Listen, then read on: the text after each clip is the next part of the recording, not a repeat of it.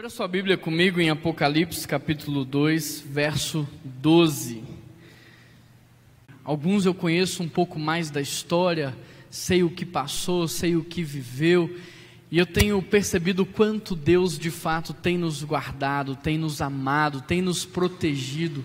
Sabe, ao longo dessa última canção aqui, eu fiquei refletindo sobre tudo o que vivemos nesses últimos dois anos sobre a desesperança que se instalou no nosso coração, sobre o medo, sobre o desespero, e olhar para cada um de vocês aqui hoje e ver como o Senhor tem guardado, como o Senhor tem protegido. Pela graça e a misericórdia de Deus, sabe, o nosso povo passou ileso por tudo isso. Deus cuidou de todo mundo. A gente não tem nada para dizer, nós não temos nada para reclamar. Deus é maravilhoso, ele é perfeito em tudo que ele fez, faz e fará. Você pode glorificar o nome de Deus? Ele é maravilhoso demais. Deus é incrível. Sabe, nesse feriado há muitas famílias viajando, há muitas famílias da nossa igreja já me mandaram fotos aqui. Graças a Deus, todas hoje estão em alguma igreja, em algum culto, celebrando a Deus. E graças a Deus, como Deus tem protegido, Deus tem guardado, Deus tem feito por nós muito mais do que pedimos, sonhamos ou imaginamos. Amém? Apocalipse 2, verso 12. Quem achou diz achei. Quem não achou diz espera aí. Tá bom. Lá no finalzinho da sua Bíblia, Balaão, que ensinou Balaque a armar ciladas contra os israelitas, induzindo-os a comer alimentos sacrificados a ídolos e a praticar também imoralidade sexual.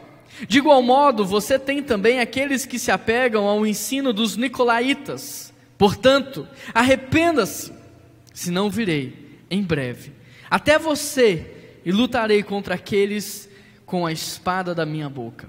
Aquele que tem ouvidos, ouça o que o Espírito diz às igrejas. Ao vencedor darei do maná escondido. Também lhe darei uma pedra branca com um novo nome nela inscrito, conhecido apenas por aquele que recebe.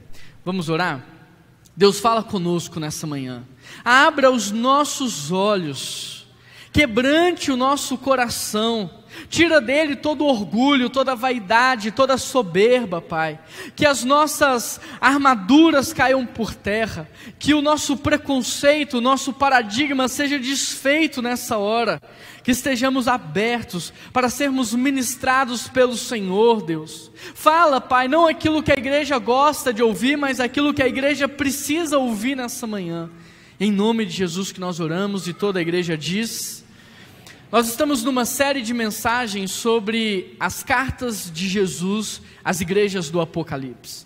E nós estamos estudando as sete cartas, as sete igrejas, só que você já sabe eu apenas vou relembrar. É óbvio que na Ásia Menor havia muito mais do que sete igrejas, mas elas são representativas. Cada uma dessas igrejas representa um tipo de igreja que já existiu ou que existe hoje. E mais do que isso, em cada uma delas nós podemos aprender algo, porque todas elas comunicam uma verdade para a nossa igreja nos dias de hoje. E eu quero te estimular a dar uma olhada mais uma vez no verso 12. O texto diz assim: Ao anjo da igreja em Pérgamo, escreva: Essas são as palavras daquele que tem a espada afiada de dois gumes na mão. A cidade de Pérgamo, querido, era uma cidade com um passado extremamente glorioso. Éfeso, Esmirna, que nós já estudamos, e também Pérgamo, eram cidades muito boas, eram cidades maravilhosas. Pérgamo, para vocês terem uma ideia, era capital da Ásia, ou foi capital da Ásia por mais de 400 anos. Além disso, Pérgamo tinha a segunda maior biblioteca existente naquele tempo, com um volume de 200 mil pergaminhos. Eu não sei se você sabe, mas por falta de papiro, tudo começa ali. O papiro é um recipiente aonde as pessoas escreviam e por falta de papiro e as pessoas entendem que a falta de papiro foi por causa de uma crise política, aonde aquele que criava o, o papiro ele proibiu a exportação para Pérgamo para que a biblioteca de Pérgamo não superasse a biblioteca dele. E aí por falta de papiro eles têm que criar eles têm que inovar. Toda crise gera uma oportunidade e aqui é uma grande oportunidade. E eles começam a pensar: o que que nós vamos usar como recipiente para receber a nossa cultura, as letras, a instrução? E por falta de papiro, eles acabam criando os pergaminhos. Os pergaminhos que você conhecem, eles são uma evolução do papiro por causa de uma crise que existiu naquele tempo. E aí, quando a cidade de Pérgamo inventa o pergaminho, eles se tornam então a maior biblioteca existente naquele tempo. Olha que interessante, porque enquanto Éfeso tinha um grande teatro, e eu já falei para vocês, a cidade tinha em torno de 200 mil habitantes, e com um teatro com capacidade para 25 mil pessoas, isso é algo extraordinário. Hoje no Brasil, eu não conheço pessoalmente um teatro que receba tantas pessoas. Eu não conheço uma igreja capaz de receber tantas pessoas, mas naquele tempo eles tinham um teatro para 25 mil pessoas. Esmirna é, tinha um estádio, era conhecida pelos seus jogos atléticos, e agora Pérgamo tem uma grande biblioteca. Enquanto Éfeso era dura em relação ao pecado do povo, e Esmirna não negociava a sua fé, você vai ver que Pet, tolerante àqueles que pecavam, tolerantes aos falsos ensinos, tolerante com o liberalismo religioso daquele tempo e também com o ecumenismo. Pérgamo significa casado. E o interessante é que a igreja de Pérgamo era casada com Jesus Cristo, mas por causa da cultura do seu tempo, ela estava se divorciando de Cristo e se casando com a cultura daquela época. Por isso, John Stott vai dizer que o problema dessa igreja não é igual ao problema da igreja de Éfeso. Porque o problema da igreja de Éfeso é enfrentar o pecado, é confrontar o pecador. Agora, o problema da igreja de Pérgamo é que eles estavam refletindo o que é verdadeiramente o certo, o que é verdadeiramente o errado, o que realmente é bom, o que não é. Ou seja, na cidade de Pérgamo, o certo estava se tornando errado e o errado estava se tornando o certo. Percebe o quanto a Bíblia é atual e o quanto nós nos parecemos com esse tempo e com essa igreja? Porque é exatamente isso que está acontecendo hoje em dia. O certo virou errado e o errado está virando certo. Por isso, Jesus aqui vai se apresentar como aquele que tem a espada da palavra na sua mão. E querido, existem dois tipos de espadas. Aquelas que parecem uma faca, que elas entram cortando para baixo, e aquelas que cortam para os dois lados. Essas que cortam para os dois lados, com um único golpe, você ataca duas vezes. Ela entra cortando e ela sai cortando. E Jesus usa essa figura de linguagem para dizer que a sua palavra é extremamente poderosa. Sabe, em Hebreus 4,12, ele vai dizer que a palavra dele é viva e eficaz, que ela entra separando juntas e medulas, espírito e alma. Em Isaías está escrito que a palavra do Senhor não volta vazia, ela entra golpeando e ela sai golpeando, ela não volta sem antes cumprir o seu propósito. Glória a Deus, igreja. Em resumo, a palavra de Deus, ela ela entra hoje no seu coração fazendo efeito e ela volta trazendo o seu coração para Deus mais uma vez. O que Jesus está dizendo é: contra todos os males que Satanás pode gerar, contra todas as ciladas do inimigo. Eu vencerei apenas com a minha palavra, querido. Eu já te disse, você já sabe. Até hoje, Deus nos, revelou o seu poder. Porque se Ele tivesse revelado o seu poder, não haveria luta entre o bem e o mal. O mal seria massacrado. Quando você acende a luz, por um acaso, você vê as trevas segurando a luz? Você vê a escuridão resistindo à luz? Não. Quando a luz entra, a escuridão vai embora. Aqui Jesus está nos mostrando exatamente isso. Eu não vou lutar com o meu poder, eu vou lutar com a minha palavra. O que nós precisamos entender é que toda essa guerra contra Satanás, ela não é uma guerra civil, ela é uma guerra cultural. E contra uma guerra cultural, você não luta com armas humanas, e sim com a palavra de Deus. E é exatamente isso que nós estamos fazendo nessa manhã. Nós estamos guerreando no mundo espiritual como? Ministrando a palavra de Deus sobre a sua vida, sobre a sua família, sobre a sua casa, sobre a sua descendência. Dá uma olhada no que diz o verso 13.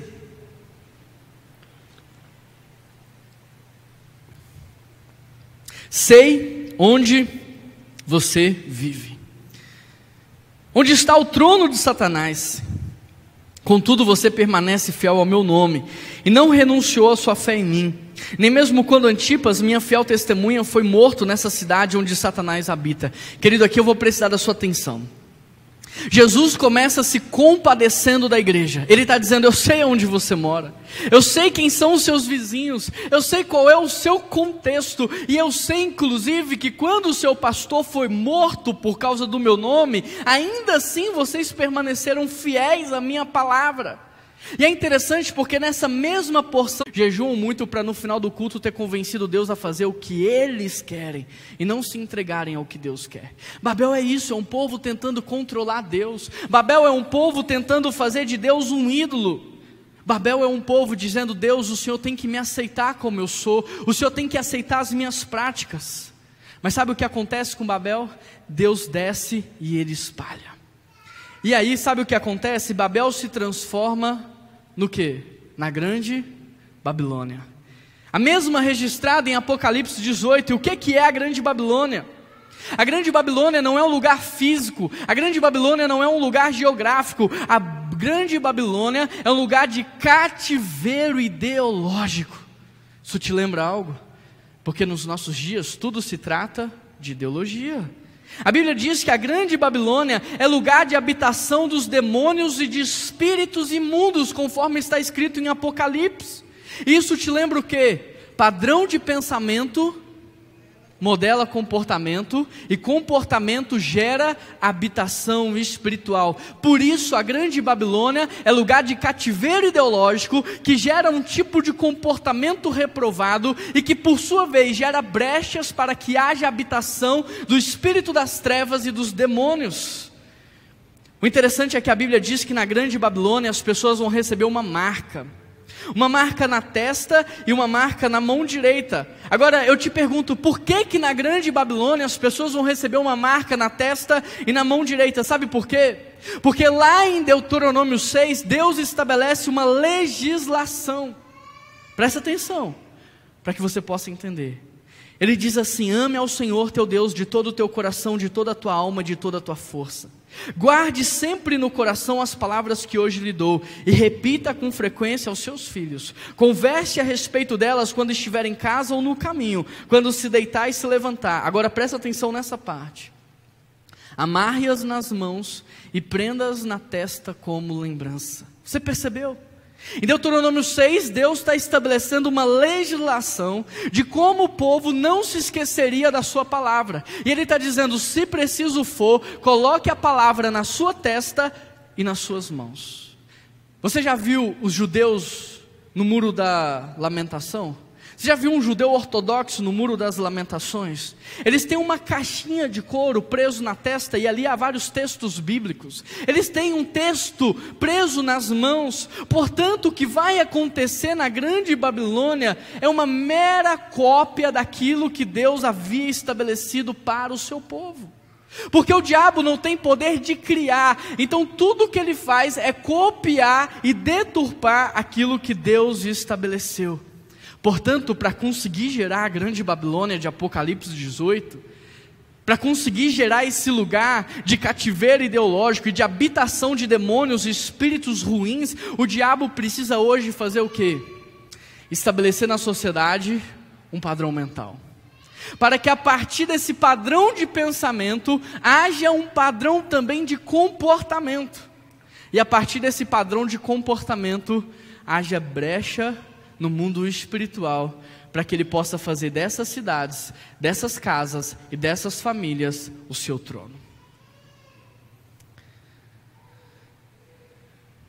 Para vocês terem uma ideia, quando Deus viu a depravação do povo, a Bíblia diz que ele se arrependeu.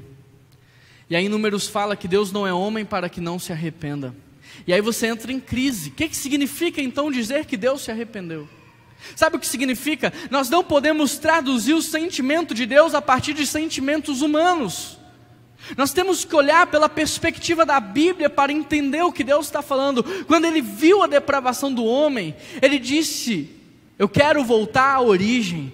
Arrepender no hebraico significa vou fazer de novo. E ele manda o dilúvio, ele reseta e ele começa de novo. Então eu te pergunto: o que Noé representa? Sabe o que Noé representa? O novo padrão familiar que Deus está estabelecendo na terra. Interessante porque quando tudo acaba, Deus não se preocupa com a cidade, Deus não se preocupa em reconstruir cidades, Ele se preocupa em reconstruir uma família justa, porque a partir de uma família correta haveria então uma cidade melhor. E aí Deus marca essa família com o quê? Com uma aliança. E o que é que representa essa aliança? Um arco celeste. Você está entendendo a construção? Noé é um novo protótipo de família.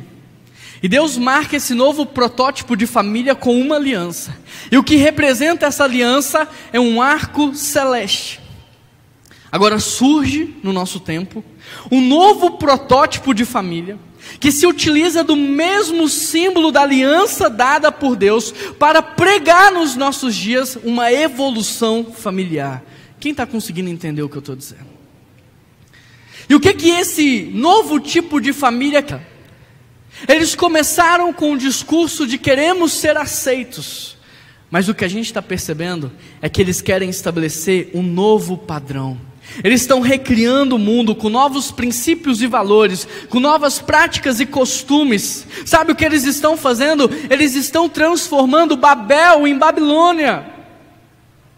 De 10 anos para cá, você vai perceber que todos os meios de é em você e haverá brechas espirituais para que o Pai te abençoe e transforme a sua vida, a sua geração e a sua descendência.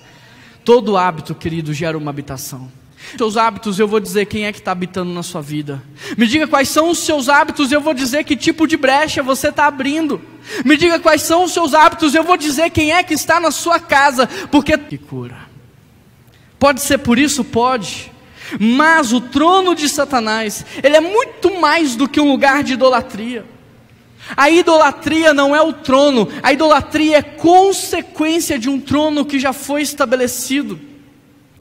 De modo que esse trono do qual Jesus se refere, ele não é físico, sabe o que ele é? Eu vou te dizer.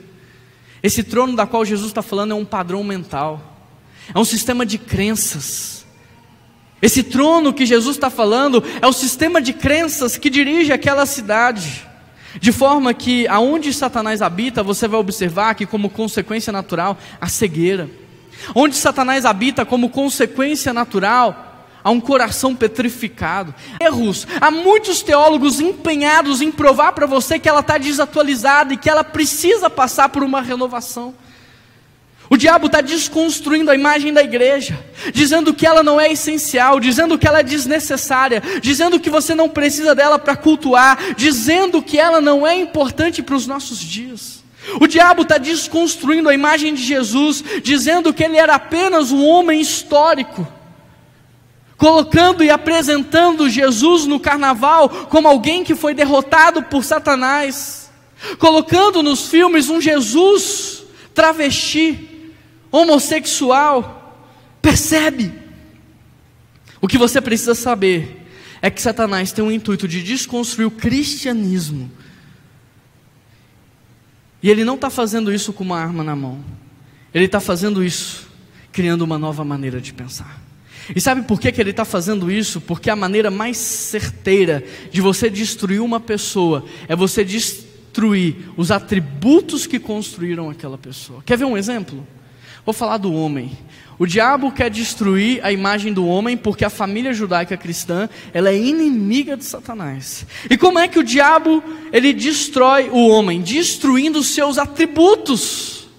Querido, hoje toda expressão de hombridade, ela não é bem vista na sociedade. Hoje toda expressão de proteção masculina, de provisão financeira não é mais bem visto, é visto como um ato machista e opressor. É verdade ou não é? Todos os heróis que representavam os homens na sua masculinidade, na sua hombridade, agora são o que? Nas próximas fases, são não binários, são homossexuais. Percebe? Quando o diabo quis destruir a identidade da mulher, ele não atacou a mulher, ele atacou os seus atributos. O casamento, que antes era uma bênção na vida da mulher, hoje é visto como um ato opressor, é escravidão. A gravidez, que era algo mágico, a gente viu a Patrícia grávida aqui, que lindo. A gravidez, que era algo mágico, agora se transformou num pesadelo na vida das mulheres. Amamentar, que era um privilégio, hoje é uma opressão machista. Ter um marido protetor e provedor não é uma coisa boa, melhor é você ser sozinha. Você está conseguindo entender o que está acontecendo? Destrua os atributos e você destrói a pessoa. Exatamente por isso que o diabo está lutando contra a família, contra a igreja, contra a Bíblia, contra os valores, contra o casamento, porque no final o que ele quer desconstruir é o cristianismo. E se o diabo conseguir destruir então a reputação do cristão na sociedade, a autoridade da palavra de Deus, a legalidade da igreja, a imagem de Jesus, logo ele consegue acabar com o cristianismo. E por que que ele quer fazer isso? Para estabelecer o anticristo. Hoje o diabo está gerando um padrão de pensamento que modela um comportamento e que gera espaço para o anticristo chegar. Versículo 14. Avance aí a leitura do seu texto. No entanto, tenho contra você algumas coisas. Vocês têm aí pessoas que se apegam ao ensino de quem? De quem? Quem ensinou Balaque a armar ciladas contra os israelitas, induzindo-os a comer alimentos sacrificados a ídolos e a praticar imoralidade sexual? Aqui vemos que mais do que padronizar uma espécie de pensamento para desconstruir o cristianismo, o diabo, para acelerar o processo, ele está se infiltrando na igreja. O diabo, para acelerar o processo, ele está comprando líderes, comprando pastores, comprando ministros, e aqui Balaão representa exatamente isso. Ele era um profeta. E Balaque dá dinheiro para ele, sabe para quê? Para ele amaldiçoar o povo. Só que todas as vezes que Balaão ia lá amaldiçoar o povo, ele abria a boca, não saía maldição, saía bênção. Balaque dava mais dinheiro e falava assim: Cara, eu preciso vencer esse povo. Você tem que amaldiçoar ele. Ele abria a boca, não saía maldição, saía benção. Balaque lá dava mais dinheiro. Balaão ficou tão constrangido que ele chegou para Balaque e falou assim: Cara, não tem como amaldiçoar o povo de Deus. Não tem como. Mas eu vou te ensinar uma estratégia para você destruí-los. A Bíblia diz, a palavra do Senhor diz, que os homens de Deus não podem se misturar com as mulheres desse mundo. Sabe o que você vai fazer? Você vai pegar as mulheres mais bonitas do seu povo, você vai pegar as mais sedutoras, e você vai pedir que elas fiquem ali perto do acampamento dos homens de Israel.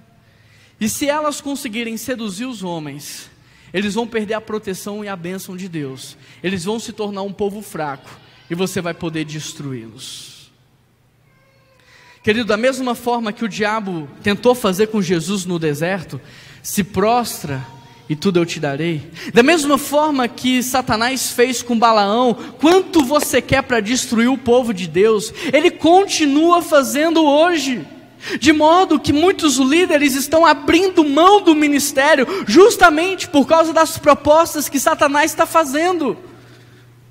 Você vê muitos abrindo mão do ministério, homens e mulheres que eram tremendamente usadas, porque estão ouvindo: fora do ministério você vai ter mais sucesso, fora do ministério você vai ter mais prazer, fora do ministério você vai mais longe, e aí eles abrem mão.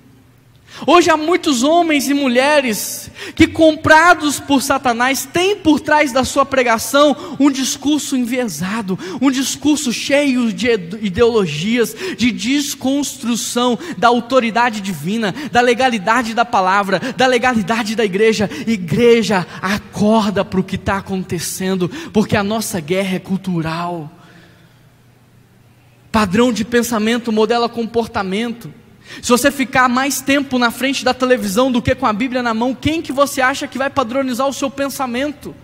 Se você assistir mais filmes do que ler a Bíblia e falar com Deus, quem que você acha que vai modelar a sua maneira de pensar? E como consequência disso, como é que você acha que você vai viver? Por isso, cuidado. O diabo está comprando o ministério de homens e mulheres de Deus para destruir a igreja. O diabo hoje em dia está plantando igrejas e formando pastores, de forma que você vê pastores hoje adulterando, líderes religiosos com práticas homoafetivas, Pastores e, e, líderes ensinando falso evangelho, teólogos dizendo que a Bíblia está suscetível a erros, pastores falando que a igreja não é mais necessária, querido, o diabo está te manipulando. Cuidado com quem você anda ouvindo. Hoje há líderes religiosos falando que Deus não é contra o amor entre duas pessoas. Você já viu isso? Já viu alguém falando isso? Hoje há igrejas, pastores e teólogos dizendo que Deus não é contra o amor entre duas pessoas. Eu vou concordar. Deus não é contra o amor entre duas pessoas, mas o amor cristão, o amor divino, de sacrifício, de entrega, de prestação de serviço. Deus é contra sim o amor entre duas pessoas do mesmo sexo, o amor eros. Esse tipo de amor ele deu para um homem e uma mulher para vivenciarem dentro de um casamento. E eu vou mais longe: o sexo também entre homem e mulher é errado quando é fora do casamento. Não é só entre homem com homem ou mulher com mulher, homem e mulher, quando estão fora do casamento, também estão tendo práticas que desagradam ao Senhor. Meu Deus, qualquer que seja você pode gostar? Pode. Você pode desejar? Pode. Você pode fazer fora do casamento? Pode. Mas não pense que Deus vai entender. Não pense que Deus vai aceitar. Não pense. Hoje há falsos mestres falando da hipergraça. O que, que é, Juan, essa hipergraça? A hipergraça é que no final das contas o amor vai vencer é que no final das contas Deus vai entender tudo o que você fez e que Ele vai perdoar tudo o que você fez. Eu quero falar para vocês sobre a graça de Deus. Tito 2:11. Marca Apocalipse para você poder voltar. Tito 2:11.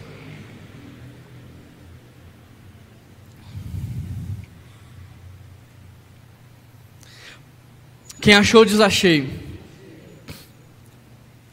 Se você está namorando, observe se o seu namorado vai achar rápido. Se ele achar, pode casar. Se não achar, fica preocupada. Tito 2,11: Porque a graça de Deus se manifestou salvador a todos os homens. Ela nos ensina a renunciar as impiedades, as paixões mundanas e a viver de maneira sensata, justa e piedosa nessa presente era. Querido, esse é o texto que fala da graça de Deus. E esse texto fala que a graça, ela tem duas funções na sua vida. A primeira função da graça é salvar todo homem, não por mérito, mas por presente. É dom, é presente de Deus a salvação. Você não merecia, Ele te salvou. A graça se manifesta salvadora. Mas em segundo lugar, ela se manifesta didática, te ensinando a renunciar às paixões da carne, à impiedade e a viver de maneira santa, justa e piedosa, de maneira aprovada por Deus. Se você não tem renunciado às paixões da carne, presta atenção se você está cedendo a todas as paixões da carne, se você não está renunciando o seu orgulho, a sua vaidade, se você está praticando tudo que o mundo está dizendo que é normal, mas que a Bíblia diz que não é, se você não está vivendo de maneira santa, justa e piedosa, você não é um crente desviado. Não é. Você não é um crente frio e nem um crente morno. Você é apenas alguém que nunca foi salvo.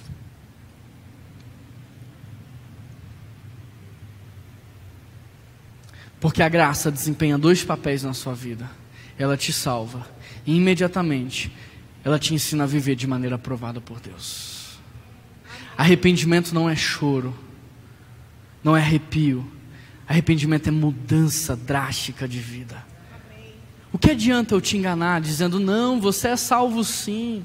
O que adianta eu passar a mão no seu coração, no seu ego? O que adianta se lá no dia do juízo final você vai descobrir que não é? Eu prefiro você com a cara de espantado, assustado para mim, mas com o coração, meu Deus, me ajuda, do que saindo daqui da mesma maneira que entrou. É melhor você chegar agora à conclusão de que você ainda não teve o um encontro com Jesus, de que você não foi salvo e ter um encontro com Ele nessa manhã do que continuar se enganando. O meu compromisso com você não é com o seu prazer imediato, não é com o seu entretenimento, é com a sua vida eterna. E eu estou disposto a sacrificar qualquer coisa para que você encontre Jesus nessa manhã.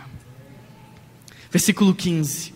De igual modo, você tem também aqueles que se apegam ao ensino dos nicolaítas. Querido, em primeiro lugar, Jesus vê na igreja de Pérgamo uma igreja que é capaz de ser fiel a Ele até a morte. Ele começa dizendo isso. Em segundo lugar, Jesus vê em Pérgamo uma igreja que começa a negociar a verdade. Ela começa a se vender aos prazeres, à sedução, ao relativismo da verdade. Em terceiro lugar, Jesus vem em Pérgamo, uma igreja que está sendo seduzida pelas paixões. Interessante porque Satanás entendeu que ele não poderia mais vencer a igreja a partir da perseguição. E ele começou a usar da arte da sedução. Balaque seduziu Balaão com dinheiro. Balaque seduziu os homens de Deus com mulheres. E os crentes estavam sendo seduzidos pelo evangelho da hipergraça. Alguns falsos profetas hoje, pastores muito conhecidos no nosso meio, muitos, eu só não vou citar o nome por uma questão de ética. Tem dito por aí que santidade é você ter a consciência de que Deus está com você, independente do que você esteja fazendo.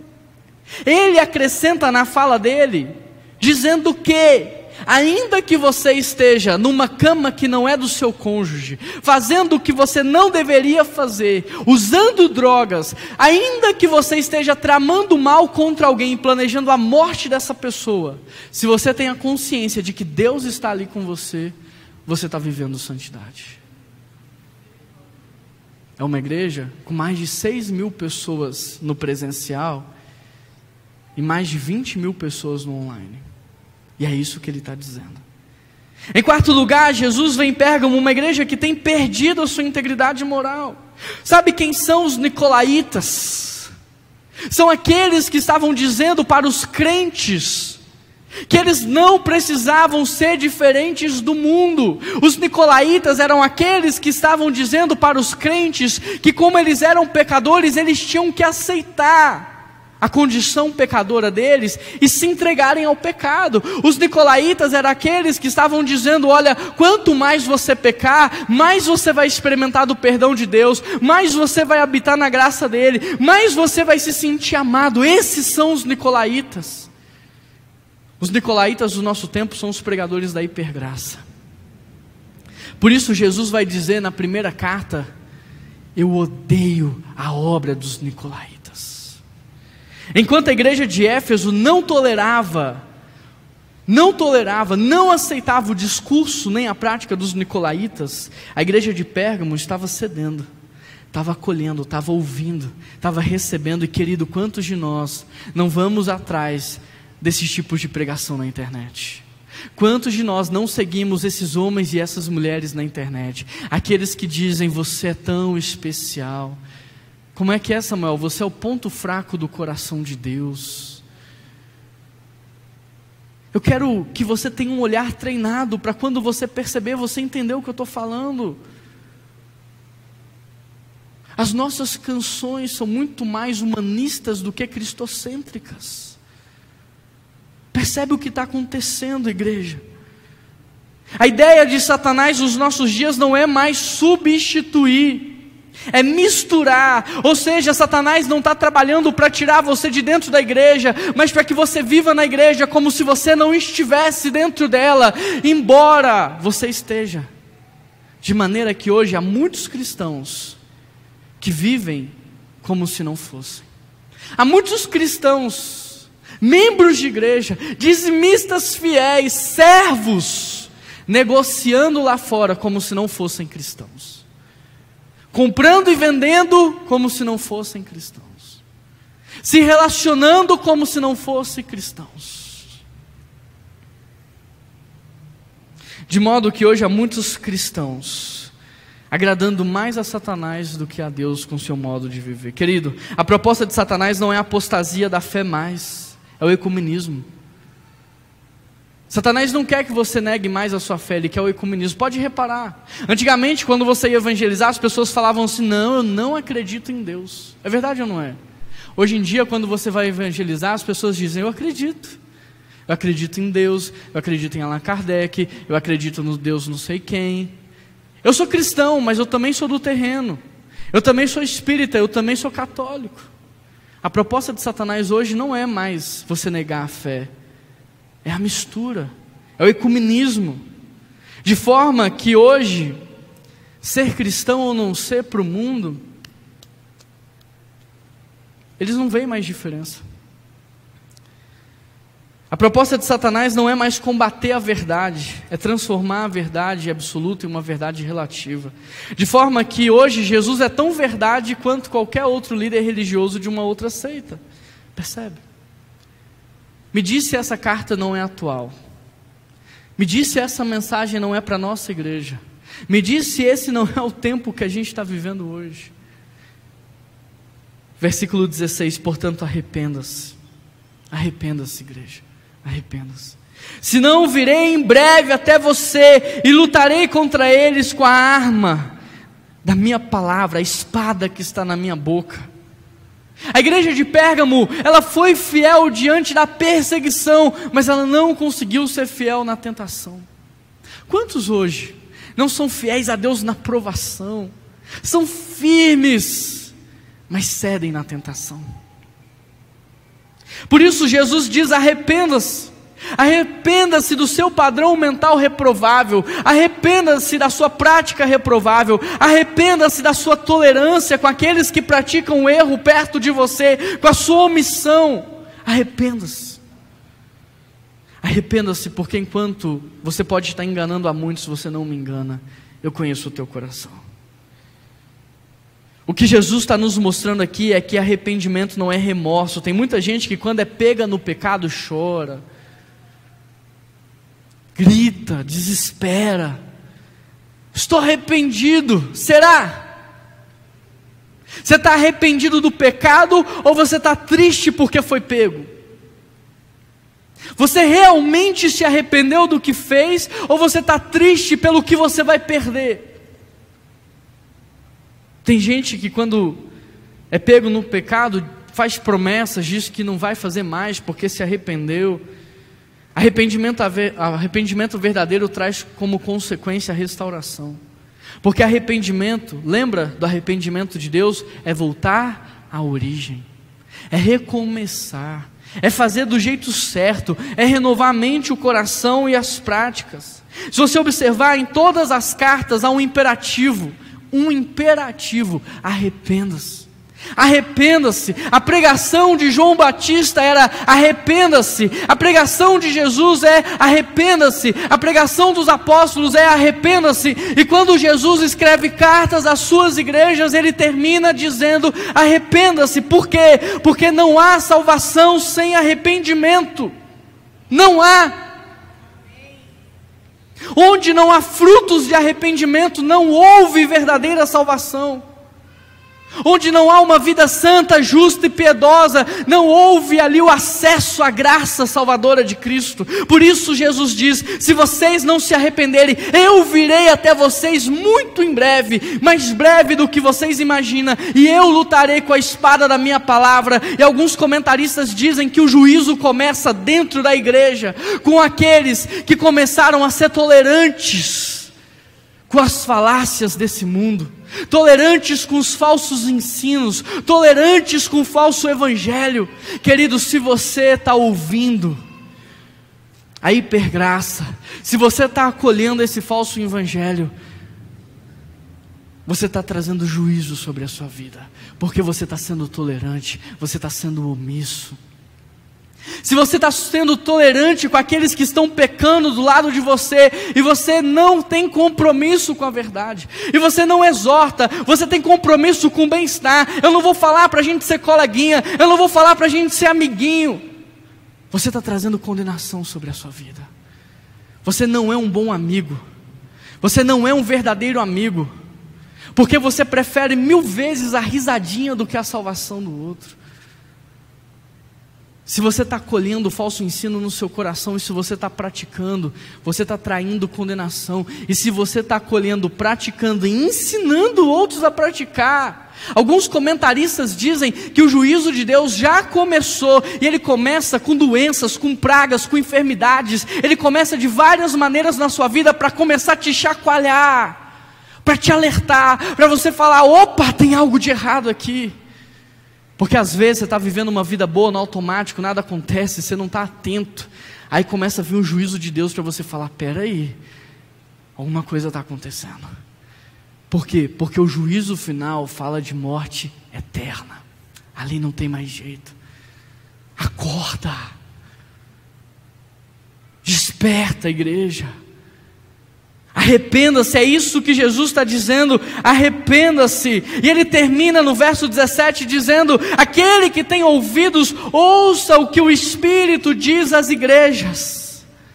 Você tem ouvidos nessa manhã? Muito mais do que ter os ouvidos, você está ouvindo o que o Espírito Santo está ministrando. Porque a igreja entenda, essa palavra não é para sua filha, seu filho que não está aqui. Essa palavra é para você. Acolha essa palavra para você. Sabe, a gente é mestre em olhar para Paulo e falar, eu quero ser como Paulo. Mas a gente não se vê em Paulo no tempo que ele perseguiu os cristãos, né? A gente olha para Pedro e fala assim: não, eu sou como Pedro, eu prego e três mil pessoas se rendem a Jesus, mas a gente não se vê em Pedro quando ele negou Jesus, não. Você precisa se ver na palavra do Senhor, não importa se é nos momentos bons ou ruins, porque ela é viva e eficaz, mais penetrante do que uma espada de dois gumes, capaz de separar juntas e medulas, espírito e alma. Isaías diz: ela não volta vazia. Deixe a palavra de Deus entrar fazendo efeito e sair fazendo efeito do seu coração. Sabe por quê? Porque Jesus termina dizendo assim: ao vencedor, eu darei um maná escondido. Ao vencedor, eu darei a pedrinha branca, com um novo nome escrito nela, conhecido apenas por aquele que recebe. Jesus fala aqui que aqueles que foram incapazes de rejeitar os prazeres desse mundo, as tentações da carne, esses vão receber no céu o maná eterno das iguarias de Deus. Nem olhos viram, nem ouvidos ouviram aquilo que Deus está preparando para os céus. Mas cedo eu falei na classe de integração que a gente vai chegar no céu e a gente vai falar assim: Uau, meu Deus, eu nunca imaginei que ia ser tão bonito assim. A gente vai olhar para aquela vida no céu e a gente vai falar assim: nem nos melhores sonhos eu pensei que seria tão prazeroso. Nem olhos viram, nem ouvidos ouviram aquilo que Jesus está preparando para você. E Ele está dizendo: ao vencedor eu darei do maná escondido, do maná que é eterno, das iguarias do meu reino.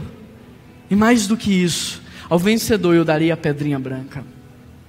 Naquele tempo, no julgamento, quando alguém era culpado, ele recebia uma bolinha preta. Quando alguém era justificado, inocentado, ele recebia a pedrinha branca. O que Jesus está dizendo é que se hoje você se arrepender, escuta isso. Se hoje você se arrepender, não importa o que você fez até aqui. Se hoje você se arrepender, você vai receber a pedrinha branca que diz inocente. A pedrinha branca, ela também tinha um outro uso. Ela era uma espécie de convite para que as pessoas pudessem entrar numa festa. E só entrava na festa quem tinha a pedrinha branca. E Jesus está dizendo: Olha, eu fui preparar as suas moradas. Eu estou preparando esse lugar para vocês. Mas se vocês se arrependerem, vocês vão receber a pedrinha branca. E quando chegarem lá, vocês vão apresentar a pedrinha branca. E vocês vão entrar no meu reino, no meu paraíso, na festa, no banquete eterno que eu preparei para vocês. Por isso, igreja, se arrependa. Essa palavra tem que produzir no nosso coração arrependimento. Feche os seus olhos, vamos orar.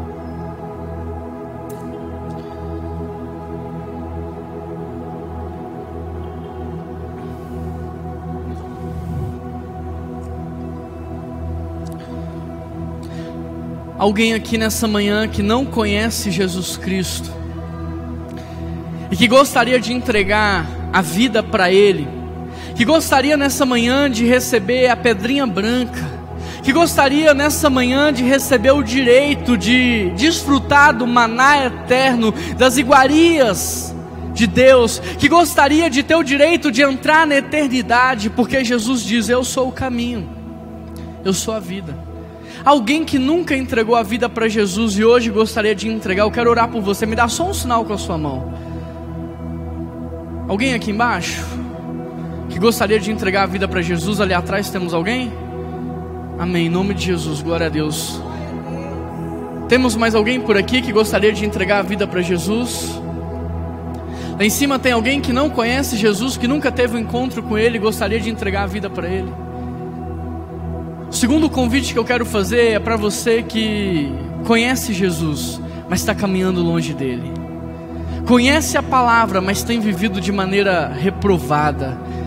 O segundo convite eu quero fazer para quem está arrependido, para quem se arrependeu, para quem gostaria de receber hoje a palavra justificado, inocente, purificado, redimido.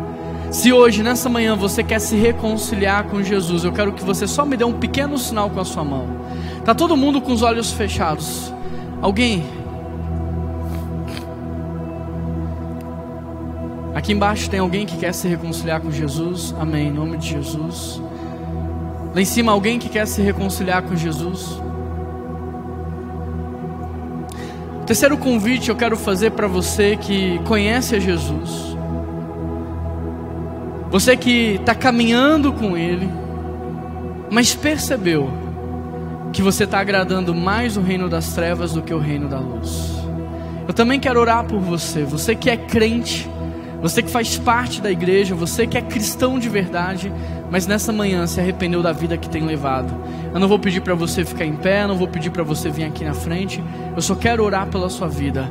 Aqui embaixo alguém? Amém, em nome de Jesus, glória a Deus. Amém. Em nome de Jesus, glória a Deus.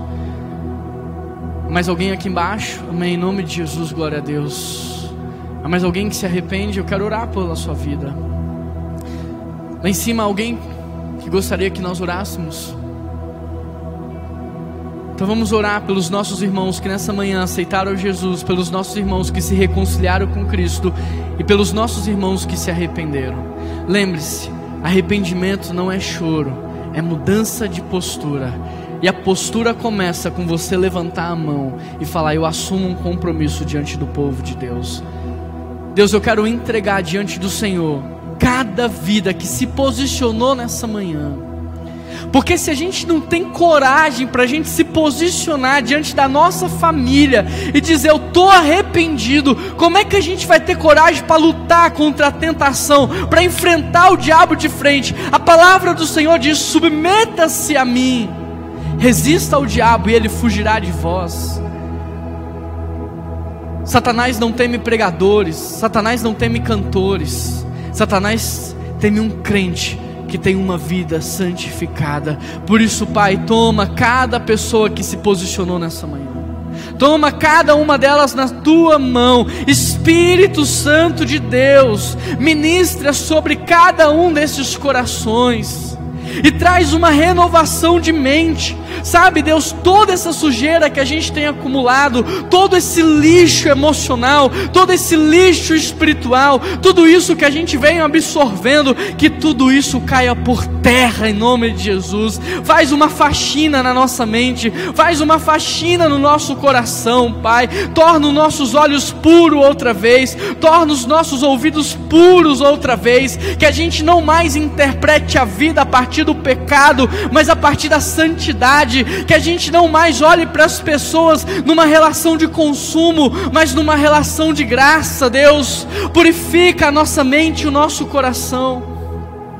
Espírito Santo, entra dentro de cada coração que te deu abertura nessa manhã. Entra e faz morada. Entra e cela. Entra gera o fruto do Espírito, que é paz, amor, bondade, mansidão, domínio próprio, longanimidade. Entra, Espírito Santo, e traz salvação, não só para essa pessoa, mas para toda a sua casa, toda a sua descendência, toda a sua família, em nome de Jesus. Essas pessoas que se arrependeram e que estavam com o candelabro apagado, que o Senhor acenda outra vez, para que ela volte a ser usada pelo Senhor com poder e autoridade, para ser um ministro do Senhor aonde quer que ela estiver. Que o Senhor, Deus, possa blindar a nossa mente desse padrão mental reprovado que existe no nosso mundo. Que o Senhor blinde o nosso coração e que o Senhor nos dê, tua palavra diz, pensar em tudo que é verdadeiro, em tudo que é lícito, em tudo que é honesto, em tudo que é de boa fama, que o nosso padrão de pensamento seja bíblico, Pai, para que o nosso padrão de comportamento seja santo, e para que a tua presença habite em nós, e que por onde quer que passarmos, as trevas possam ir embora, e que o teu reino possa vencer, em nome de Jesus que nós oramos, e toda a igreja diz.